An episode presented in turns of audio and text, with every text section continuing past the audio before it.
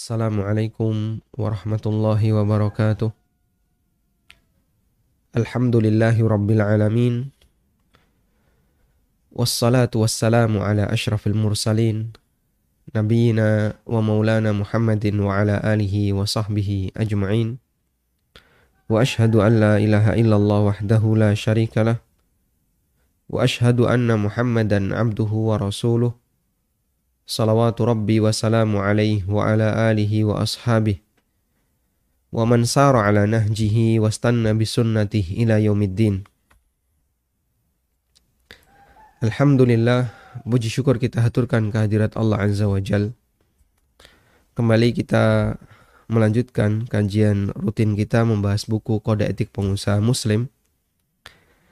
Dan insya Allah di kesempatan kali ini kita akan membaca tentang salah satu di antara adab yang perlu kita perhatikan ketika kita bermuamalah dan berinteraksi dengan yang lain.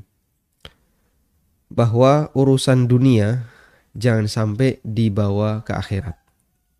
Dalam arti ketika kita bermuamalah, berinteraksi dengan yang lain, bisa dipastikan akan ada gesekan, bisa dipastikan akan ada konflik, ada masalah. Namun kalaupun ada masalah, sebaiknya selesaikan di dunia. Sehingga urusan dunia selesai dunia, jangan sampai dibawa ke akhirat. Hukum asal kerjasama bisnis adalah mubah. Dan dalam fikih, mubah itu sifatnya pilihan. Karena itu, sebab dari adanya hukum, ya, sebab dari adanya hukum, itu ada yang bersifat lazim, ya. ada yang harus, dan itu ada dua. Perintah yang hukumnya wajib dan larangan yang hukumnya haram. Dan yang kedua ada yang sifatnya anjuran, baik menjalankan perintah yang sifatnya anjuran atau meninggalkan sesuatu yang makruh. Dan yang ketiga adalah ikhtiar, pilihan. Mau dilakukan silahkan, tidak dilakukan silahkan. Dan itu adalah perkara yang mubah. Boleh Anda lakukan, boleh juga Anda tinggalkan tidak ada nilai dosa dan tidak ada nilai pahala. Dan itu sifat mubah. Namun sangat disayangkan ketika sesuatu yang awalnya mubah bisa menjadi pemicu sengketa. Artinya sesuatu yang mubah menjadi sebab munculnya dosa. Sebagaimana yang terjadi pada beberapa kasus ketika orang bermuamalah. Di sini saya kasih ilustrasi Terkadang ada dua orang ikhwah yang mereka bisa akrab bersahabat. Dua orang muslim yang saling bersahabat bisa akrab. Mereka menjalin ukhuwah karena kesamaan tempat kajian, kesamaan visi, bahkan kesamaan guru, ustadznya sama, materinya sama. Selanjutnya mereka melakukan kerjasama dalam masalah bisnis. Di saat itulah kedewasaan masing-masing mulai diuji pemicu konflik mulai bermunculan. Hingga akhirnya mereka harus bermusuhan. Sehingga yang awalnya kawan, selanjutnya menjadi lawan. Kerjasama bisnis yang mereka bangun menghancurkan persaudaraan mereka.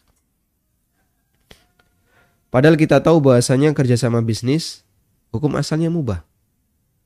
Sedangkan menjaga persaudaraan diperintahkan oleh Allah Subhanahu wa taala. Innamal mu'minuna ikhwatun Fa aslihu baina akhwaikum.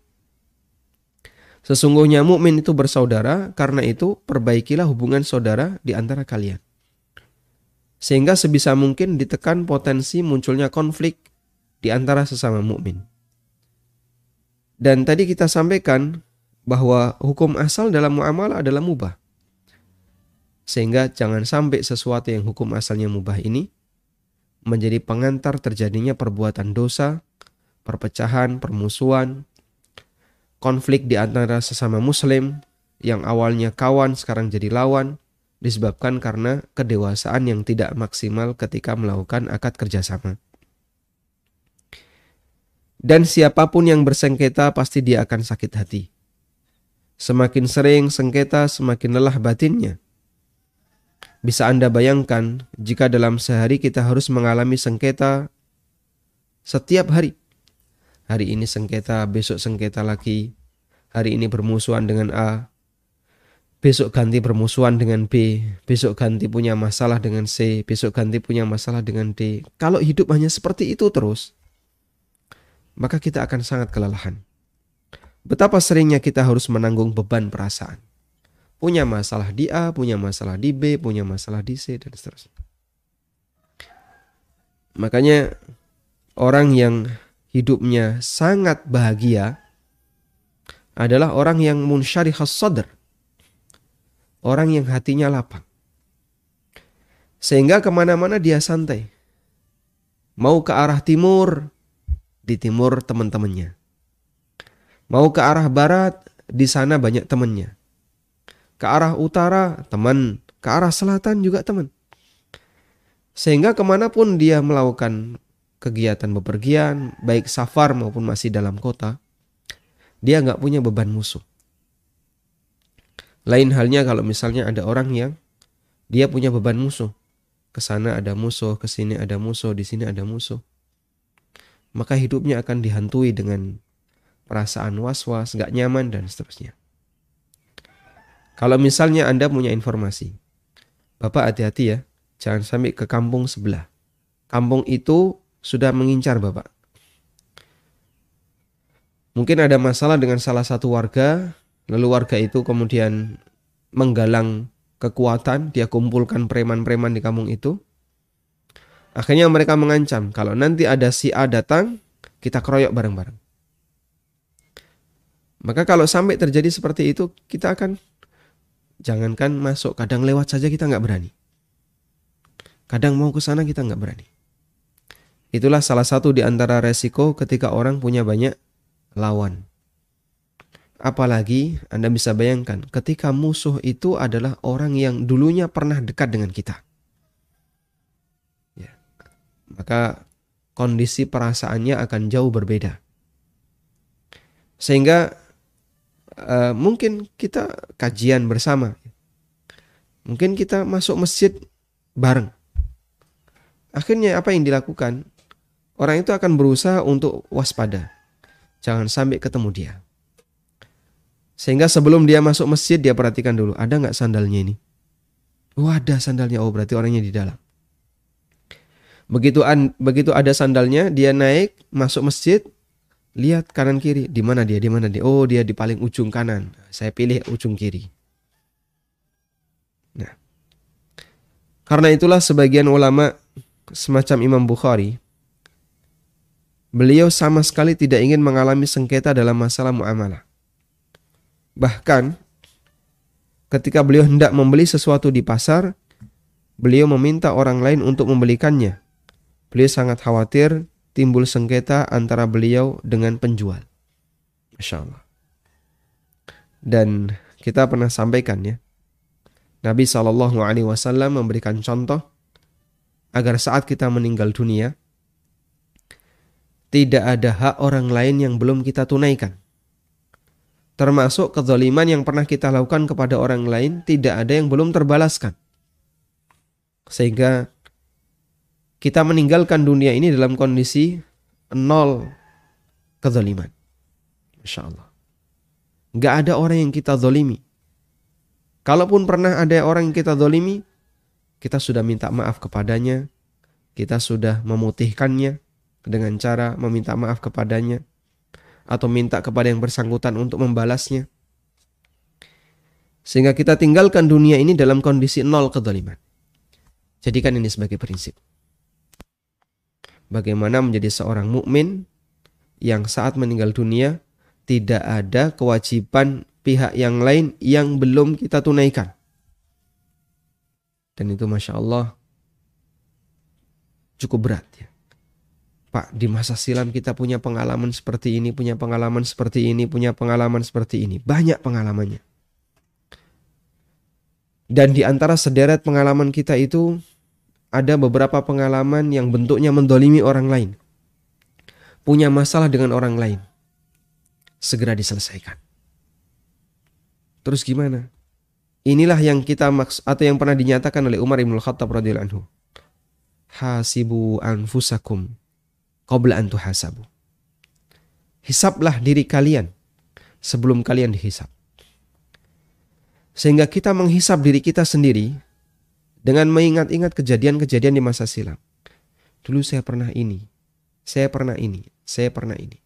Mengingat-ingat kejadian-kejadian di masa silam. Nah, ketika kita mengingat kejadian-kejadian itu, kita mengukur, oh ini saya salah ini. Di sini saya salah, di sini saya salah, saya salah. Selanjutnya, ketika kita menyadari bahwasanya kita banyak salah, maka di saat itulah kita memohon maaf atau kemudian minta uh, untuk direlakan atau kalau yang bersangkutan misalnya minta ganti rugi, kita ganti rugi agar jangan sampai sengketa di dunia ini berulang di akhirat. Sengketa dunia akan berulang di akhirat jika tidak selesai ketika di dunia. Kita perlu menyadari setiap sengketa yang pernah kita lakukan. Jika belum selesai di dunia, akan diulang di akhirat. Inilah bagian yang paling berat. Tekanan batin akibat sengketa akan kembali dimunculkan ketika hisap. Sehingga itu akan menjadi beban tambahan bagi hamba di samping beban dosanya di hadapan Allah Azza wa Jal. Makanya Imam Syafi'i rahimahullah pernah mengatakan, bi'sazad al-udwanu al ibad. Bi'sazad al-udwan al ibad. Sebaik-baik uh, seburuk-buruk bi'sazad seburuk-buruk bekal menuju akhirat al-udwanu al ibad. Punya musuh atau permusuhan dengan sesama hamba dan bahkan itu berlaku baik bagi mukmin maupun kafir yang tidak ada alasan agama. Makanya Nabi Shallallahu Alaihi Wasallam melarang semua tindakan kezaliman. Ittaqu da'watal mazlum. Fa innahu laisa bainahu wa bainallahi hijab. Takutlah kepada doanya orang yang didolimi. Karena tidak ada hijab antara dia dengan Allah Subhanahu wa taala. Dalam riwayat yang lain, wa inkana fasikan, meskipun yang dizalimi itu orang fasik. Dalam riwayat yang lain, wa inkana kafiran, meskipun yang dizalimi itu orang kafir. Sehingga kita tidak boleh mendolimi siapa pun. Adzulmu yaumal qiyamah. Terus bagaimana cara Allah mengadili ketika kita mendolimi orang kafir? Allah Ta'ala maha adil, bagaimana caranya kalau kita tidak tahu beritanya, tidak tahu dalilnya, wallahu alam kita serahkan kepada ilmu Allah. Sebagaimana jawaban yang disampaikan oleh para ulama. Ketika ada orang yang bertanya, bagaimana cara Allah mengadili ketika ada seorang muslim yang maling hartanya orang kafir. Muslim misalnya bekerja di perusahaan asing, nah ini milik orang kafir. Akhirnya kadang dia mengambil sebagian, dia maling sebagian. Ketika itu terjadi, berarti dia telah mendolimi pemilik perusahaan. Terus bagaimana cara Allah mengadili? Padahal kan orang kafir pasti di neraka. Sedangkan orang muslim, dia berat untuk dapat surga. Transfer pahala dengan dosanya bagaimana? Apakah orang kafir dikasih pahala padahal itu nggak bermanfaat sama sekali atau bagaimana? Dan para ulama mengatakan seperti fatwanya Syekh Fauzan dan beberapa masyayikh yang lainnya. Yang jelas mereka pasti akan diadili oleh Allah. Tapi bagaimana caranya? Wallahu a'lam. Hanya Allah Subhanahu wa taala yang paham tentang kondisi itu Intinya Allah Ta'ala adalah zat yang maha adil, maha hakim, maha bijaksana. Dan Allah akan mengadili manusia seadil-adilnya. Karena itulah orang yang dia melakukan sengketa, punya banyak sengketa, maka nanti dia akan menjadi beban. Sengketa itu akan menjadi beban baginya ketika di yaumul hisab. Terkadang kita berkeinginan agar sengketa yang kita lakukan tidak diketahui orang lain. Namun bisa jadi ini akan ditampakkan di hadapan seluruh makhluk.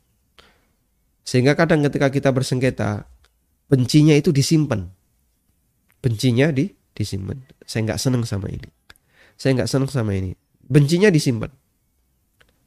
Terus selama kelamaan muncul dan nanti akan dimunculkan oleh Allah Subhanahu wa taala di akhirat. Allah berfirman, "Innaka mayyitun wa innahum mayyitun, thumma innakum yawmal qiyamati 'inda rabbikum takhtasimun." Kamu akan mati dan mereka pun akan mati. Kemudian kalian akan berdebat di hadapan Rabb kalian pada hari kiamat. Masya Allah. Ketika menafsirkan ayat ini, Al-Hafidh Ibnu Kathir mengatakan, Inna hadhil ayata wa in kana siyaquha fil mu'minina wal kafirin. Wa dhikrul khusumati bainahum fid daril akhirah. Fa innaha syamilatun likulli mutanazi'ina fid dunya. Kata beliau ayat ini meskipun konteksnya tentang orang mukmin dan orang kafir dan mengingatkan tentang perdebatan antara mereka di hari kiamat. Mukmin dengan kafir mereka akan debat. Fa innaha syamilatun namun juga mencakup likulli mutanazi'ina fid dunya. Semua pelaku sengketa ketika di dunia. Sehingga orang yang bersengketa ketika di dunia, perdebatan mereka akan berulang di akhirat fa innahu tu'adu alaihimul khusumatu fid daril akhirah. Perdebatan antara mereka akan diulangi ketika di akhirat. Sehingga yang punya ketegangan ketika di dunia nanti akan tegang lagi di akhirat. Yang dulu punya sengketa ketika di dunia nanti akan sengketa lagi di akhirat. Sehingga betapa beratnya orang yang memiliki banyak kezaliman kepada orang lain. Kemudian beliau membawakan sebuah riwayat yang disebutkan oleh Ibnu Abi Hatim bahwa ketika ayat ini turun sahabat Zubair Ibnu Awam bertanya kepada Nabi sallallahu alaihi wasallam Ya Rasulullah apakah sengketa yang terjadi di antara kita akan diulang lagi di akhirat? Setelah terjadi di dunia ini selain beban dosa yang kita tanggung Rasulullah Sallallahu Alaihi Wasallam bersabda, "Naam, la yukarrarunna alaikum hatta yuadda ila kulli dhi haqqin haqqa." Betul, sungguh perselisihan itu akan diulangi. Sungguh perselisihan kalian itu akan diulangi hatta yuadda ila kulli dhi haqqin haqqah sampai semua hak dikembalikan kepada pemiliknya. Setelah itu Zubair bin Awam berkomentar, Wallahi innal amra la syadid. Demi Allah, peristiwanya sangat mengerikan.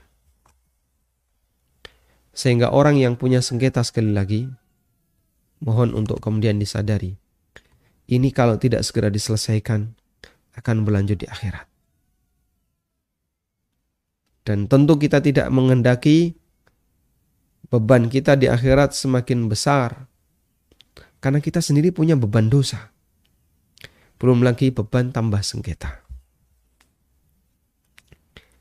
Karena itu wajar jika Nabi Shallallahu Alaihi Wasallam menyebut salah satu orang yang jelek di sisi Allah adalah orang yang hobi berkonflik dan paling alot ketika sengketa.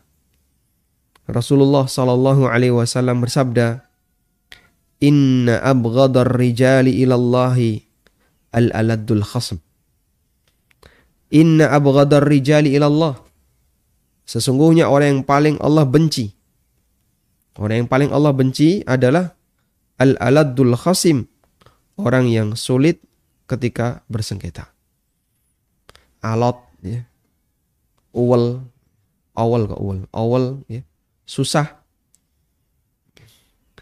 ketika diajak ngomong susah ini punya masalah punya masalah masya Allah dan ini sangat bertentangan dengan sifat longgar, gampangan, toleran yang itu mendatangkan rahmat dari Allah Subhanahu wa taala. Dan sekali lagi seperti ini seperti ini butuh untuk dilatih. silahkan Anda belajar. Kita belajar, sama-sama belajar. Karena seperti yang pernah kita sampaikan, bahwa karakter yang baik maupun yang buruk itu ada dua kemungkinan. Pertama, gorizi, bawaan bayi, kawan lahir. Sehingga memang orangnya karakternya seperti itu. Dan ada yang kedua, iktisabi. Iktisabi itu dari hasil perjuangan dia, dia berusaha. Mana yang lebih mulia antara gharizi dengan iktisabi? Pada saat membahas tentang masalah ini, guru saya Al-Ustadz Ibnu Yunus, Hafizahullah Ta'ala, saya tanya, kalau orang berbuat baik, mana yang lebih bagus, iktisabi ataukah gharizi? Kemudian beliau memberikan jawaban, baik di satu sisi dan baik di sisi yang lain. Maksudnya bagaimana? Orang yang memang gawan bayinya sejak lahir punya karakter yang baik. Biasanya dia kalau punya kalau dia berbuat baik itu lebih maksimal. Misalnya ada orang yang karakternya itu royal, dermawan. Ini si dermawan kalau dia nyumbang, kalau dia ngasih, nggak pakai perhitungan. Kasih, kasih, kasih. Gitu ya. Jumlahnya banyak. Kenapa? Royal. Royalnya itu, ya memang karakternya seperti itu. Orang yang penyabar, dan itu menjadi karakter pribadinya, maka dia ketika punya masalah, sabar dia, sabar. Memang karakternya. Demikian pula orang yang misalnya uh, apalagi misalnya penyayang atau halus, lembut. Dia ketika bersikap itu maksimal karena memang sudah karakternya. Tayyip. Kemudian sisi yang kedua juga bagus dari sisi apa? Perjuangannya. Yang disebut oleh Allah Ta'ala dalam surat Al-Hujurat. Ula'ikal ladhina amtahanallahu qulubahum littaqwa itu adalah manusia-manusia yang hatinya diuji oleh Allah Ta'ala untuk bertakwa. Sehingga aslinya dia, ini tuh aslinya orangnya keras, kasar. Tapi setelah dia bergaul dengan orang-orang yang lembut, bergaul dengan orang-orang yang baik, berubah dia jadi baik, jadi lembut. Orang ini aslinya itu apa misalnya? Uh, cetil. Ya, cetil pelit, medit, kumet. Ya. Nah itu turunannya semua ya. Tapi karena dia latihan untuk royal, dia latihan ngasih, ngasih, ngasih. Akhirnya dia jadi orang royal, royal, dermawan. Aslinya orang ini tuh anu loh, pemarah. Tapi dia latihan. Coba ya, hari ini saya nggak marah. Dia berlatih, hari ini nggak marah. Dia berusaha untuk menahan. Masuk kantor, dia berusaha untuk menahan. Ada masalah besar, mau marah dia tahan. Sampai akhirnya Allah Subhanahu wa taala berikan dia sifat sabar.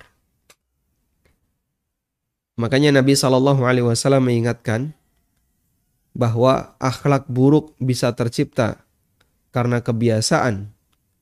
Demikian pula akhlak baik bisa tercipta karena kebiasaan. Sehingga beliau arahkan agar kita selalu berusaha untuk latihan berakhlak baik. Nabi SAW bersabda, Innamal hilmu bittahallum wa innamal ilmu bitta'allum. Yang namanya sifat lembut itu dengan latihan untuk lembut. Bittahallum. Wa innamal ilmu bitta'allum. Dan yang namanya belajar itu, yang namanya ilmu itu harus didapatkan dengan cara belajar. Wa may yatasabbar yusabbirhullah. Siapa yang berusaha untuk berlatih sabar, maka Allah jadikan dia orang yang penyabar. Wa may yuwaqqah.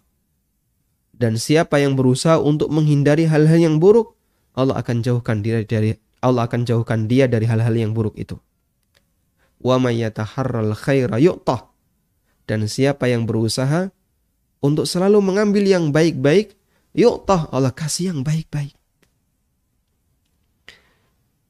dan itu sejalan dengan semangat yang Allah berikan dalam Al-Quran. Innallaha la yughayyiru ma biqaumin hatta yughayyiru ma bi anfusihim.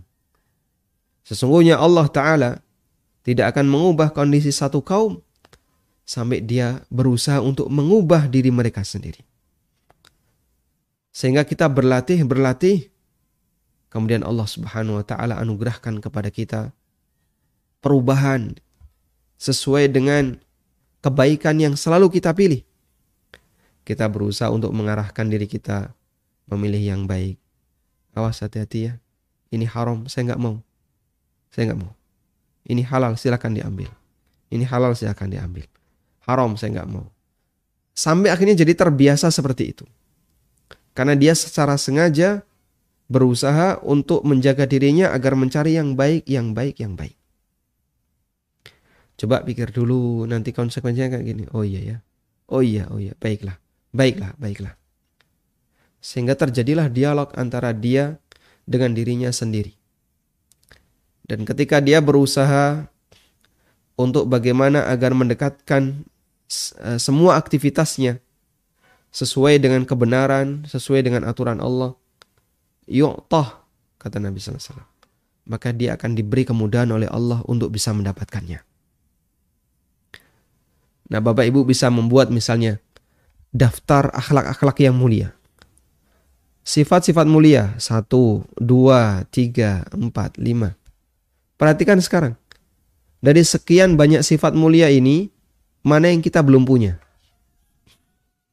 Baik hati sama orang lain, murah senyum, apalagi uh, kalau bicara lembut, terus apa lagi? Per, dermawan, kemudian apalagi suka memaafkan. Dan aneka sifat yang lainnya. Tidak boros. Belum lagi yang bertentangan dengan tidak ya. Tidak pemarah tidak suka dolem uh, saya tambahkan tidak suka membuli misalnya ya. apalagi misalnya. Uh, suka berbagi ilmu. Dan aneka akhlak-akhlak yang baik. Anda kumpulkan. Sekarang lihat dari sekian akhlak ini mana yang saya belum punya Oh ini saya belum punya.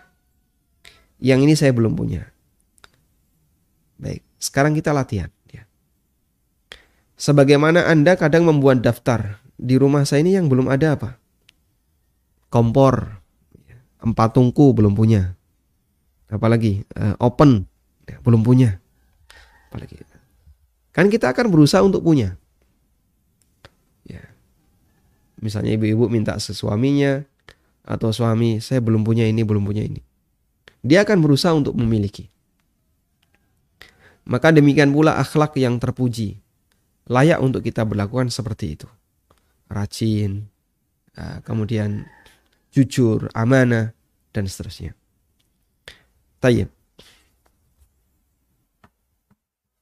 Dalam riwayat yang lain Nabi Shallallahu Alaihi Wasallam bersabda, "Kafa bika isman Allah tazala mukhasima.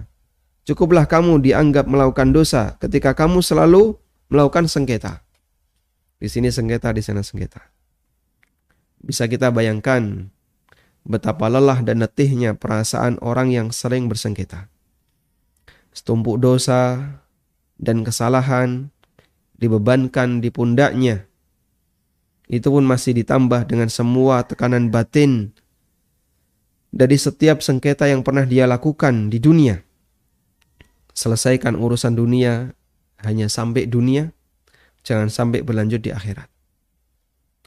Dan salah satu di antara ciri orang yang gampang sengketa adalah senang membawa urusan ke akhirat.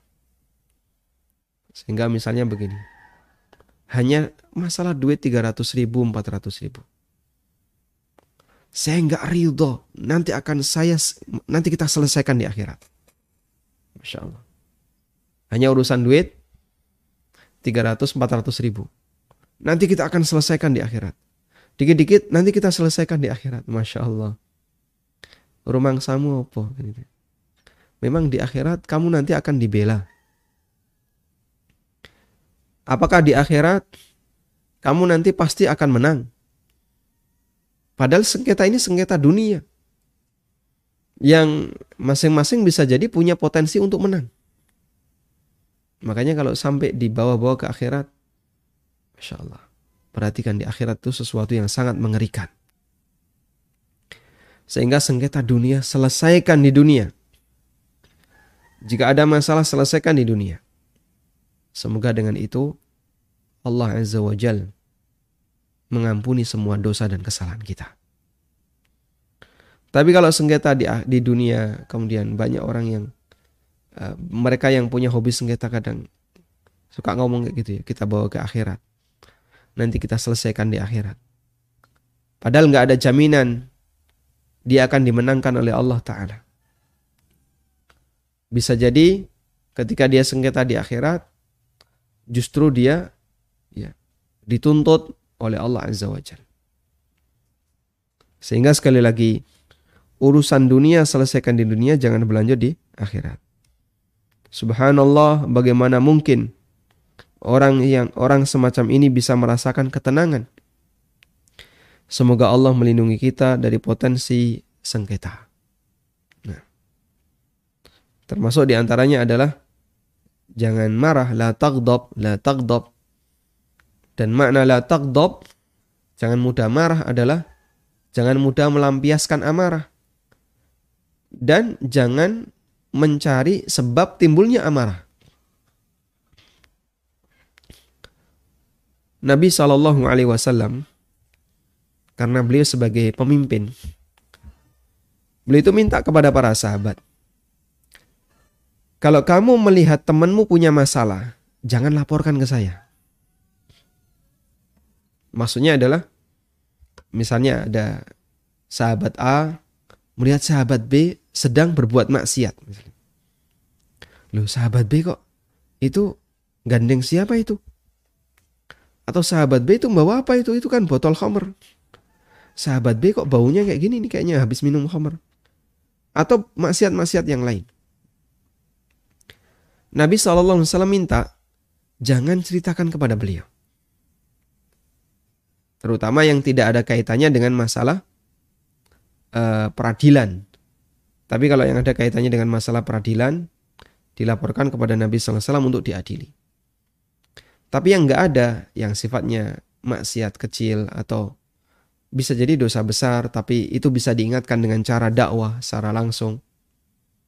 Rasulullah Wasallam minta sahabat yang melihat temannya melakukan kesalahan jangan dilaporkan kepada Nabi Sallallahu Alaihi Wasallam. Tujuannya apa? Agar beliau ketika ketemu sahabat-sahabat ini nggak ada perasaan apa pun Nggak ada perasaan apa pun. Baik. Anda punya teman akrab, dekat dengan teman ini. Ke mana-mana akrab. Lalu satu ketika, Anda mendapatkan info dari A. A, konco cerak kamu itu, teman akrabmu itu, orangnya itu kayak gini. Dia pernah ini, pernah ini, pernah ini. Akhirnya Anda tahu info itu, Ya, meskipun Anda tidak punya bukti sama sekali. Tapi begitu Anda tahu info itu, apa yang terjadi? Perasaan kita ketika ketemu teman akrab kita pasti akan berubah. Jadinya nggak nyaman. Jadinya sedikit apa? Mungkin jaga jarak, tidak cair lagi seperti sebelumnya, suasana tidak hangat seperti sebelumnya. Karena kita tahu pelanggaran yang dilakukan oleh orang ini melalui informan tadi. Coba kalau kita nggak dapat cerita itu, kan tetap nyaman. Hubungan tetap enak, nyaman. Dengan tetangga juga demikian. Ketika kita bertetangga dan kita tidak tahu masalah tetangga itu, kita akan santai. Sehingga hubungan kita dengan tetangga nyaman, baik-baik saja. Begitu kita tahu, oh tetangga ini ternyata punya masalah. Di keluarganya punya masalah, di sini punya masalah. Ketemu nggak enak. Kenapa? Ada masalah. Makanya sampai ada sebagian ikhwah, beliau itu nggak mau ngutangi orang lain, padahal beliau mampu. Kenapa? Saya ingin menjaga persaudaraan dengan sesama muslim. Loh apa hubungannya? antara nggak mau ngutangi dengan menjaga perasa, uh, persaudaraan. Ya hubungannya namanya orang ngutangi si A ngutangi B bisa dipastikan kalau ketemu nggak nyaman. Ketemu jadi nggak nyaman. Entah lirik-lirian, kok turun bayar ya, kok turun bayar ya. Yang satu lirik juga, ditagih nggak ya, ditagih nggak ya. Akhirnya ketika ketemu pasti nggak nyaman. Gara-gara karena akad utang. Belum lagi kalau sudah deadline nggak selesai. Misalnya, kapan jatuh tempo? Oh jatuh temponya bulan depan. Sampai bulan depan utang belum dibayar. Oh dah, itu kalau ketemu lebih melengos lagi, lebih buang muka lagi. Sehingga yang satu buang muka karena jengkel, kok utangnya belum dibayar. Yang satu buang muka karena malu. Akhirnya persaudaraan jadi pecah gara-gara akad utang. Yaitu saya cerita kasus ya, tidak semua demikian. Kalau utang tidak sampai menyebabkan putus silaturahmi, walhamdulillah. Prestasi. Tapi kalau utang sampai menimbulkan uh, perpecahan silaturahmi, nah itu yang kita khawatirkan. Dan itu terkadang banyak terjadi di kalangan kaum muslimin, bahkan para ikhwah yang sudah ngaji, yang sudah belajar, gurunya sama, masjidnya sama. Tapi gara-gara akad utang timbul seperti tadi. Wallahu a'lam. Kita memohon kepada Allah Subhanahu wa taala agar Allah menjadikan kehidupan kita adalah kehidupan yang nyaman, hayatan thayyibah, kehidupan yang baik dan ketika kita meninggal dunia nol dari semua bentuk sengketa dan kezaliman. Wallahu taala alam wa sallallahu ala nabiyyina Muhammadin wa ala alihi wa sahbihi wa sallam. Wa akhiru da'wana anil hamdulillahi rabbil alamin. Nah. Baik, silahkan. Assalamualaikum Ustaz. Waalaikumsalam warahmatullah. E, jika orang lain ada sengketa dengan kita dalam urusan dunia atau agama, yakni meminta maaf namun orang tersebut hanya bersalaman saja tanpa meminta maaf, apakah hal ini disamakan dengan meminta maaf karena orang tersebut gengsi untuk mengucapkannya? Bahkan ada yang enggan meminta maaf karena gengsi, apakah hal ini bisa berlanjut sengketanya di akhirat kelak, Ustaz? Kalau dia sudah merasa bersalah, memang kadang mengucapkan saya min saya minta maaf. Itu rasanya berat ya, gengsi ya. Sebenarnya bukan gengsi karena dia ingin di posisi lebih tinggi. Cuman kadang kadang apa ya? Dia merasa berat untuk mengucapkan minta maaf. Baik. Intinya begini. Bahwa interaksi itu tidak ada redaksi tertentu. Intinya. Sehingga interaksi jual beli tidak ada redaksi jual beli. Interaksi mudoroba tidak ada redaksi khusus untuk mudoroba yang ada redaksi tertentu itu akad yang yang uh, apa sakral gitu ya contohnya pernikahan talak kemudian ya dua ini terutama sehingga ada redaksi tertentu dan kalimatnya harus tertentu seperti akad nikah akad nikah itu kalimatnya bisa angkah tuka bisa zawaj tuka. Nah ulama beda pendapat, boleh nggak malak tuka? Aku berikan putriku kepada kamu. Sang wali mengatakan pada saat akad nikah dia salaman dengan pengantin putra. Lalu sang wali mengatakan, Bismillahirrahmanirrahim. Aku berikan putriku kepadamu dengan mahar sekian itu sah nggak sebagai akad nikah? Ulama khilaf dalam masalah ini ada sebagian yang mengatakan sah, ada yang sebagian mengatakan tidak sah. Meskipun kalimat ini tidak lazim di tempat kita ya. Tapi dalam bahasa Arab uh, uh, dalam beberapa perbuatan orang Arab kadang dilakukan. Malaktukaha. Aku serahkan wanita ini kepadamu.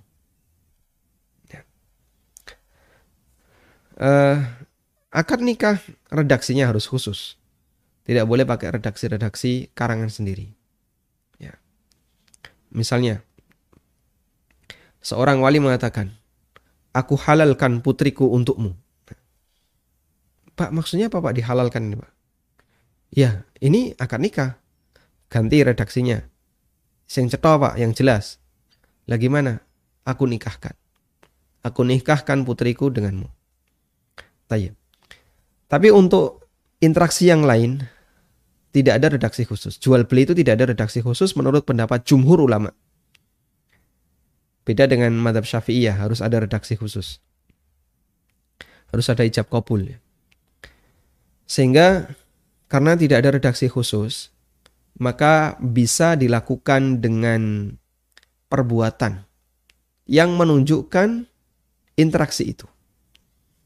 Sehingga permintaan maaf itu kalau nggak pakai ucapan, bisa juga pakai perbuatan.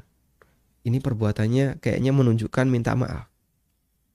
Kadang anak ketika minta maaf kepada orang tua kan Mungkin dia nggak ngomong minta maaf, tapi mungkin dia meluk-meluk orang tuanya, merangkul orang tuanya. Oh ini kayaknya dia minta maaf. Bahkan kadang nangis. Yang seperti itu bagian dari bentuk minta maaf dengan perbuatan. Selama Anda bisa memahami ini kayaknya permohonan maaf. Maka insya Allah itu sudah bentuk permohonan maaf dan ketika mereka sudah akrab, insya Allah selesai masalah. Wallahu alam. Beda dengan Silahkan. Halo. Baik, Bapak mohon maaf. Volume televisinya bisa di mute dulu, Pak. Assalamualaikum warahmatullahi wabarakatuh. Waalaikumsalam warahmatullahi wabarakatuh. Silakan, Bapak. Maaf, tak mau tanya. Nah. Uh, kami kan ada kerjasama untuk mudoroba. Kami selaku pengelola itu kan nanti ada yang mencari barang dan ada yang mungkin jadi sekretarisnya jadi pendananya. Untuk pelaku mudoroba itu yang kami pencari barang itu apakah kalau kita nyari barang itu kan wirawiri ke sana kemari.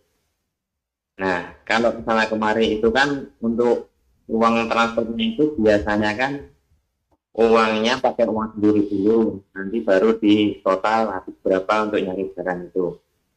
Apakah itu masuk dalam kategori uh, akad utang? Sehingga nanti kita enggak apa kalau ngambil itu jadinya dapat riba gitu. Karena kita ngutangi dulu di akad firkahnya itu untuk malangi biaya transport ke sana kemari atau umpamanya mencari kendaraan itu kita utangi dulu buat uh, memperbaiki spare part ini, spare part ini, spare part ini.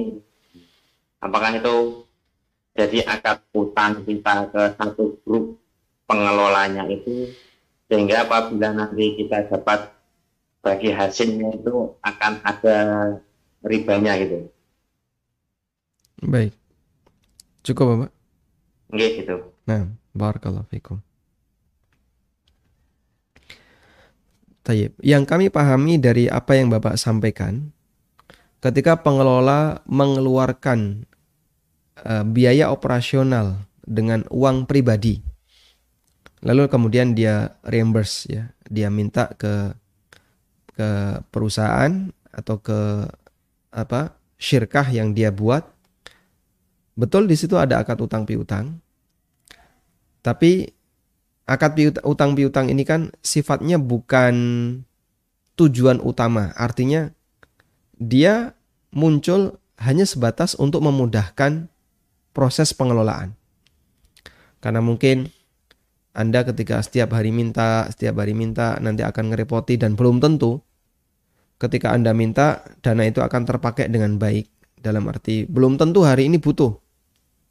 Misalnya Anda punya rencana hari ini akan melakukan perjalanan ke tempat A ke tempat B. Kemudian minta uang dari syirkah, dari perusahaan. Ternyata Anda nggak jadi berangkat. Maka mungkin karena faktor itu maka perusahaan minta begini saja. Pokoknya kalian silahkan e, melakukan perjalanan sesuai dengan kebutuhan. Nanti biaya transport silahkan dipenuhi dulu. Kemudian nanti reimburse. Minta kepada syirkah untuk sebagai ganti. Sehingga di sini utangnya sifatnya bukan niat dari awal, tapi sesuatu yang ya murni hanya mengikuti dan kita punya kaidah yasbutu taba'an ma la yasbutu istiqlalan. Kalau hanya mengikuti maka hukumnya boleh. Kalau berdiri sendiri memang tujuannya dari awal seperti itu maka hukumnya tidak boleh. Atau mengikuti tidak diperhitungkan sedangkan yang berdiri sendiri itu yang diperhitungkan. Karena itu wallahu taala alam dalam hal ini tidak ada transaksi riba di sana karena akad utamanya adalah akad mudorobah dan Anda berhak sebagai pengelola Anda berhak untuk mendapatkan bagi hasil. Wallahu a'lam. Nah. Baik, silahkan. Waalaikumsalam warahmatullahi uh, Ustaz, semoga Ustaz dan keluarga selalu dalam dengan Allah. Barakallahu fiik. Amin. Walaka bimislin wa fikum barakallah. Nah, Ustaz, izin bertanya Ustaz. Mengenai kasus proyek di uh, salah satu perusahaan plat merah ini Ustaz. Di salah satu?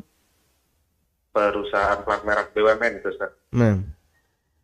Kalau uh, ada pekerja cipulan Ustaz ya, dia kerja di salah satu perusahaan BUMN. Lalu dia menghandle klien perusahaan BUMN tersebut. Uh, untuk pekerjaan yang tidak diambil oleh BUMN tersebut, dengan nilai tertentu biasanya kan ngambil yang e, nilainya besar-besar nih.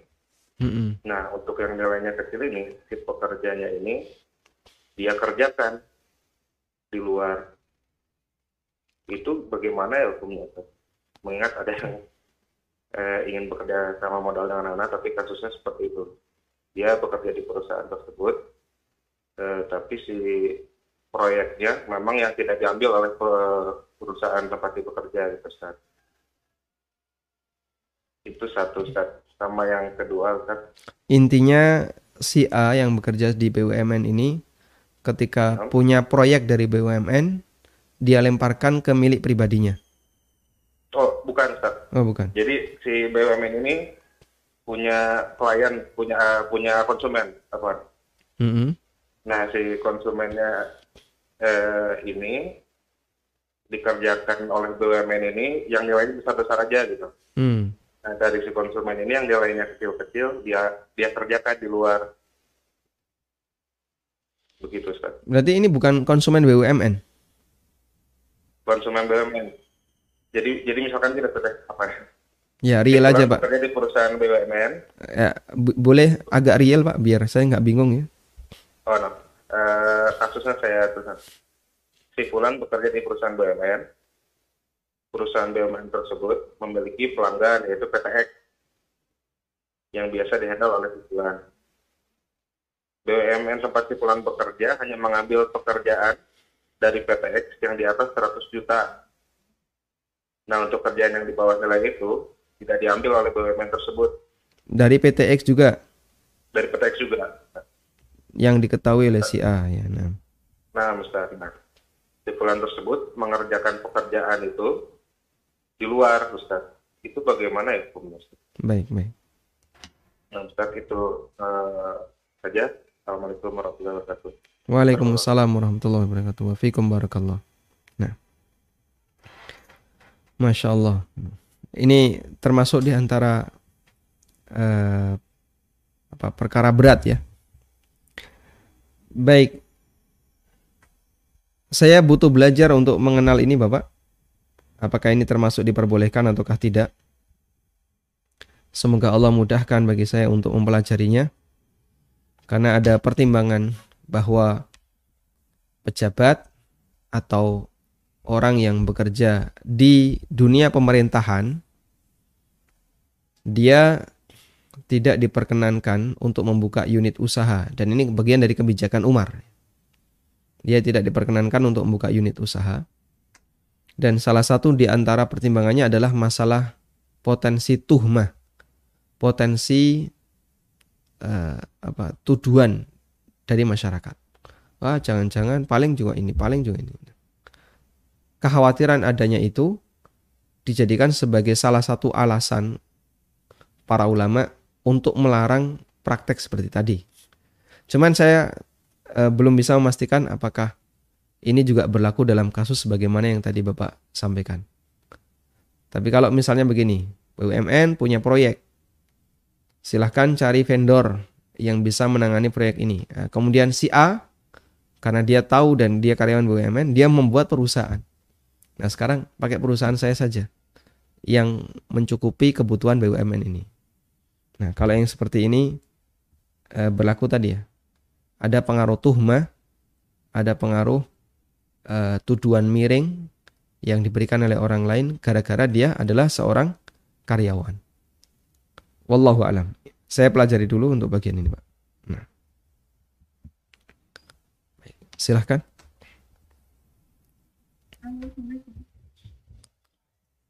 Waalaikumsalam warahmatullah. Silahkan. Baik, uh, sebelumnya kami sarankan Ibu untuk mencari posisi yang sinyalnya lebih bagus ya. Oh iya. Suaranya tidak jelas. Assalamualaikum. Waalaikumsalam warahmatullahi Silahkan. Nah, Ustaz mohon nasihatnya. Jika kita, uh, saya ini merasa, maaf Ustaz, misalnya uh, saya tidak disenangi seorang itu karena saya ini tidak bukan misalkan ya setiap Jumat begitu maka meninggal yang hari gitu kan Suaranya hilang. Suara uh, uh, suaranya nggak jelas.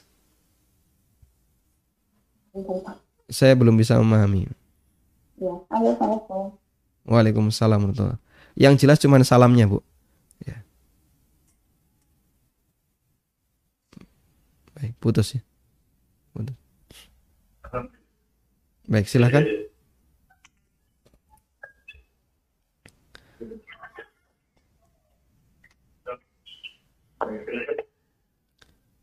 Silakan. Waalaikumsalam. Waalaikumsalam warahmatullahi wabarakatuh.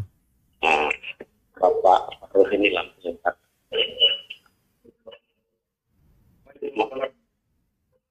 Mau bertanya masalah gadai. Gadai. Ah, ada bulan ya gadai ada pulang menggadai sebidang tanah sawah gitu nah, terus yang bisa menggarap tanah badan tersebut apakah yang punya tanah atau yang menggadai tetap? Baik. Cukup bapak. Nah barakallahu fikum baik tentang akad gadai ya Akad gadai itu akad turunan. Akad gadai pada asalnya adalah akad turunan. Itu turunan dari utang. Turunan akad utang. Sehingga akad gadai itu ada ketika ada akad utang piutang. Salah satunya. Baik. Karena itu objek gadai objek gadai tidak pindah hak milik. Bagian ini yang perlu kita catat baik-baik. Objek gadai tidak pindah hak milik. Sehingga kalau si A menggadaikan sawahnya kepada si B, maka sawah itu tetap jadi miliknya si A. Karena dia adalah objek gadai yang tidak pindah hak milik. Nah selanjutnya boleh nggak atau siapa yang berhak menggarap ini? Yang berhak menggarap adalah pemiliknya. Dan Nabi Wasallam menyebutkan dalam sebuah uh, bimbingan yang beliau sampaikan bahwa pemilik barang tidak boleh dihalangi untuk memanfaatkan barangnya. Karena itu jika si A menggadaikan kepada si B berupa sawah lalu si B memegang sertifikat. Itu sudah cukup untuk dijadikan sebagai jaminan keamanan terhadap utang yang dia lakukan. Sedangkan si A boleh menggarap sawah itu karena dia pemiliknya. Dan si A kan tidak bisa menjual, dia tidak bisa menggadekan ke tempat orang lain karena sertifikatnya dipegang oleh si B. Sehingga insya Allah itu sudah cukup. Karena itu yang berhak untuk menggarap adalah si A sebagai pemilik. Wallahu a'lam. Nah. Baik, silakan. Waalaikumsalam warahmatullahi e, Bagaimana solusi atau cara kita menghadapi teman atau orang yang kita sudah akrab ketika kita tahu ternyata sifat aslinya demikian atau ketika dia melakukan kesalahan sedangkan Nabi Muhammad SAW dahulu tidak ingin menerima laporan kesalahan sahabat supaya menjaga perasaan terhadap sahabat yang melakukan kesalahan tersebut. Syukur Ustaz. Kalau sudah tahu, nah itu, kalau sudah tahu ya perasaannya jadi berubah. Makanya caranya adalah jangan sampai tahu. Nah, tahu sifat asli itu setelah bergaul memang. Tapi kalau informasi yang sifatnya pribadi, misalnya ya kita akrab dengan si A, ternyata di satu kejadian si A itu melakukan kesalahan yang kita tidak tahu, terus kita dilapori oleh si B. Tapi kesalahan itu sifatnya kesalahan pribadi yang tidak ada hubungannya dengan kita. Maka usahakan kita tidak tahu. Sehingga tidak perlu ngorek-ngorek. Makanya ngorek-ngorek rahasia orang itu nggak ada manfaatnya.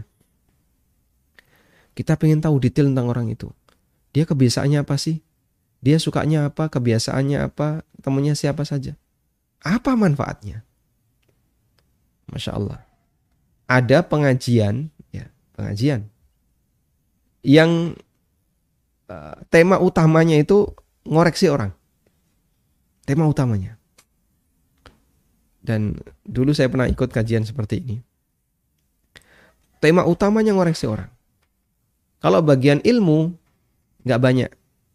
Dan itu pun suasananya tidak tidak begitu serius. Begitu sudah nyebut Ustadz Fulan, Ustadz Fulan, wah jadi serius, jamaah jadi serius. Oh Ustadz ini kemudian dikorek, ini pernah ke sini, ini pernah ke sini, ini pernah ini. Ini apa manfaatnya? Sehingga beda dengan dia dianggap sebagai apa misalnya musuhnya dan seterusnya. Ya. Dan kita mohon kepada Allah Subhanahu wa taala semoga karakter semacam ini bisa segera dihentikan. Karena begini ya. Khawarij itu muncul Sebabnya adalah berlebihan terhadap khauf. Khauf kalau berlebihan itu arahnya nanti sampai pada suka menyudutkan orang lain. Sehingga misalnya awalnya dia takut dirinya melakukan seperti itu. Saya nggak mau ini, saya takut dosa. Saya nggak mau ini takut dosa. Sudah? Awalnya itu. Ketika itu berlebihan, sampai dia gunakan itu untuk menyalahkan orang lain akhirnya dia terjerumus kepada dosa yang kedua yaitu menuduh orang yang tidak melakukan sebagaimana dia lakukan sebagai orang yang menyimpang. Akhirnya dituduh ini mubtadi, ini dol dan seterusnya, ini sesat, ini ahli bid'ah. Karena menggunakan video misalnya ya. Awalnya dia itu takut, saya kalau menggunakan video saya takut dosa. Baik, kalau itu untuk kepentingan pribadinya, silahkan. Itu hakmu kamu memilih pendapat ini. Terus nambahnya adalah dia menyebut semua yang menggunakan video berdosa. Nah itu kebablasan jadinya. Dan itu karakternya Khawarij. Akhirnya yang ini malah jadi fokus utama. Sehingga yang kedua malah jadi fokus utama. Akhirnya dia suka nyerang yang lain, serang yang lain, serang yang lain. Dan dia nggak takut dengan kehormatan seorang muslim. Sehingga dia membela dia membela aturan yang masih diperselisihkan oleh ulama. Kemudian dia ambil salah satu pendapat itu. Pokoknya saya memegangi pendapat ini. Video haram. Baik. Sudah? Ada ulama yang mengatakan video boleh. Tapi dia sudutkan orang yang menggunakan video misalnya. Lalu dia katakan, "Oh, ini ahli bid'ah." Akhirnya sampai dia yang dijadikan sebagai sasaran adalah orang ini. Dia takut berdosa di sini, tapi dia nggak takut berdosa di situ. Sebagaimana Khawarij. Khawarij itu sangat takut jangan sampai berhukum dengan hukum selain Allah. Yang selalu menjadi apa jargonnya wa yahkum bima anzalallahu fa ulaika humul kafirun. Inil hukmu illa lillah. Itu saja yang diucapkan berkali-kali. Sehingga dia sangat takut jangan sampai dia melakukan pelanggaran terhadap hukum Allah. Tapi itu dijadikan sebagai alat untuk ngantemi Ali bin Abi Thalib. Sehingga dia kafirkan Ali, dia kafirkan para sahabat yang berpihak pada Ali bin Abi Thalib. Dia jadikan sebagai alat untuk memerangi Ali bin Abi Thalib. Sehingga dia takut di sini, tapi dia nggak takut di situ. Padahal ini dosanya lebih besar dibandingkan yang itu. Dosanya yang ini memusuhi para wali Allah, sahabat Nabi SAW. Bisa jadi dosanya lebih besar dibandingkan ketakutan dia yang pertama. Baik, makanya hindari uh, majelis yang lebih banyak membahas makhluk daripada membahas khalik. Ya, kita diingatkan zikrul makhluki daun. Sering menyebut makhluk itu penyakit wa dzikrul khaliqi dawa'uhu. Dan sering menyebut Khalik Allah Azza wa Jal itulah obatnya. Sehingga kita punya waktu jangan disia-siakan, perbanyak lebih banyak untuk membahas peringatan Allah, syariat Allah, berzikir kepada Allah daripada banyak membahas masalah makhluk. Wallahu alam. Silahkan. Assalamualaikum. Waalaikumsalam warahmatullah. Silahkan. Uh, begini Ustaz, uh, kalau ada orang yang berpikiran uh, jangan sampai dia mencuri orang lain, merugikan orang lain, apalagi punya hutang ke orang lain. Tetapi dia sendiri sering dizolimi atau di banyak orang yang hutang gitu. Akhirnya hubungannya nggak baik terus akhirnya dia berpikiran ya udahlah biar Allah aja nanti yang membalas perbuatannya itu nah, dengan pikiran itu dia menjadi tenang yang penting saya nggak berbuat seperti dia itu gimana Ustaz? Baik. Satu lagi boleh Ustaz? Silahkan ada ada kakak beradik. Ini perempuan semua misalnya si A dan si B. Ini si A dulu pernah punya hutang emas sama si B. Hmm. terus hingga puluhan tahun belum bayar juga. Tapi si A ini mengakunya sudah bayar. Tapi saya tahu kalau kalau si A itu emang belum bayar gitu dan hmm. sekarang si B-nya sudah meninggal. Dan mereka itu apa sih enggak enggak akur lah karena masalah utang itu. Gimana itu Ustaz? Nah. Sampai akhirnya si B-nya meninggal. Baik. Syukur Ustaz. Jazakallah khairan. Assalamualaikum. Waalaikumsalam warahmatullahi wabarakatuh. Masya Allah ya. Ini baru sebagian kecil yang kita bahas ya dari sekian banyak permasalahan dan sengketa yang terjadi di kalangan manusia. Orang yang didolimi memang sah-sah saja dia misalnya karena tidak bisa balas, boleh saja dia kemudian menunda pembalasannya di akhirat. Misalnya dia didolimi, saya nggak bisa balas, dia orang lemah. Ya sudahlah, saya serahkan kepada Allah Ta'ala. Boleh, itu hak dia. Bahkan dia boleh untuk mendoakan orang yang mendoliminya dengan doa keburukan. Makanya sampai ada seorang ulama yang mengatakan, saya paling segen. Saya itu paling segan dengan orang yang saya dolimi. Karena saya tahu tidak ada penolong dia kecuali Allah Subhanahu wa taala. Sehingga kalau dia berdoa, dan Allah yang menolongnya, maka kita akan apa?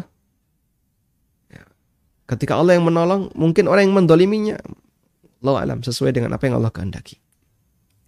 Kita saja begini ya, kamu jangan berani-berani sama Sia. Kenapa? Dia itu punya backup.